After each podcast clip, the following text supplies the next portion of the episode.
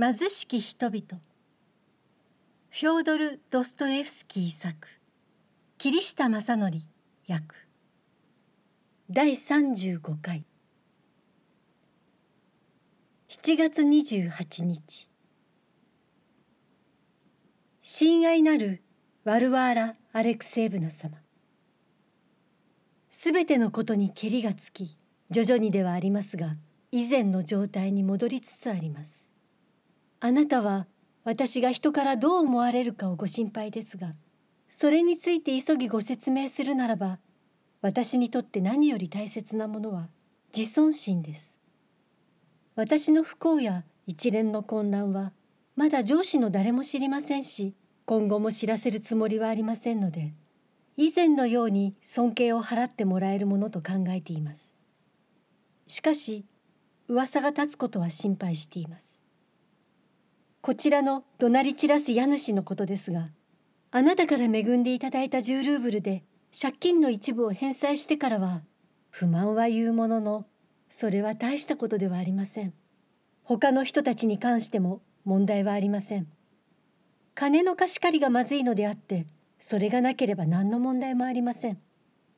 釈明を終えるにあたりあなたが私に寄せてくださる尊敬の念が何よりも貴重でありそれによって現在の不如意にあっても慰められていることをお伝えします。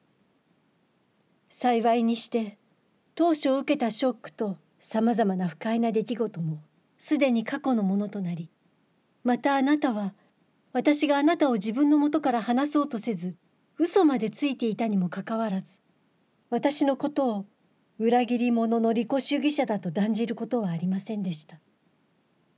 私はあなたを天使として愛しておりどうしても離れられないのです。今はすでに仕事にも復帰し自分の職務を問題なく果たしています。昨日エフスターフィー・イワノビッチとすれ違った時ほんの一言ですが彼が声をかけてくれました。私が借金に悩まされていることやろくな服を持っていないことは決してあなたのせいではなく繰り返しますがそんなことは何でもありませんのでこのことについてはあまり心配しすぎないでください。お願いします。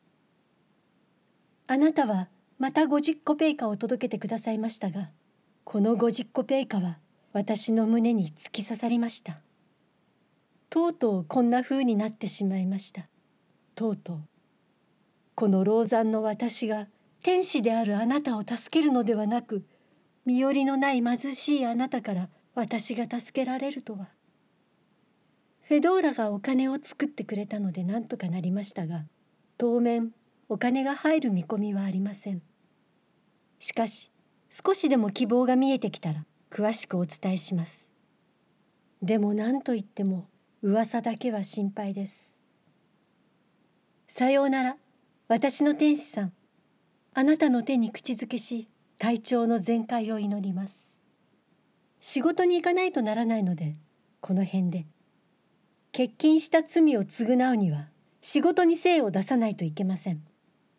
さまざまな出来事や将校たちとのやり取りなどは夜のうちにまた書きます。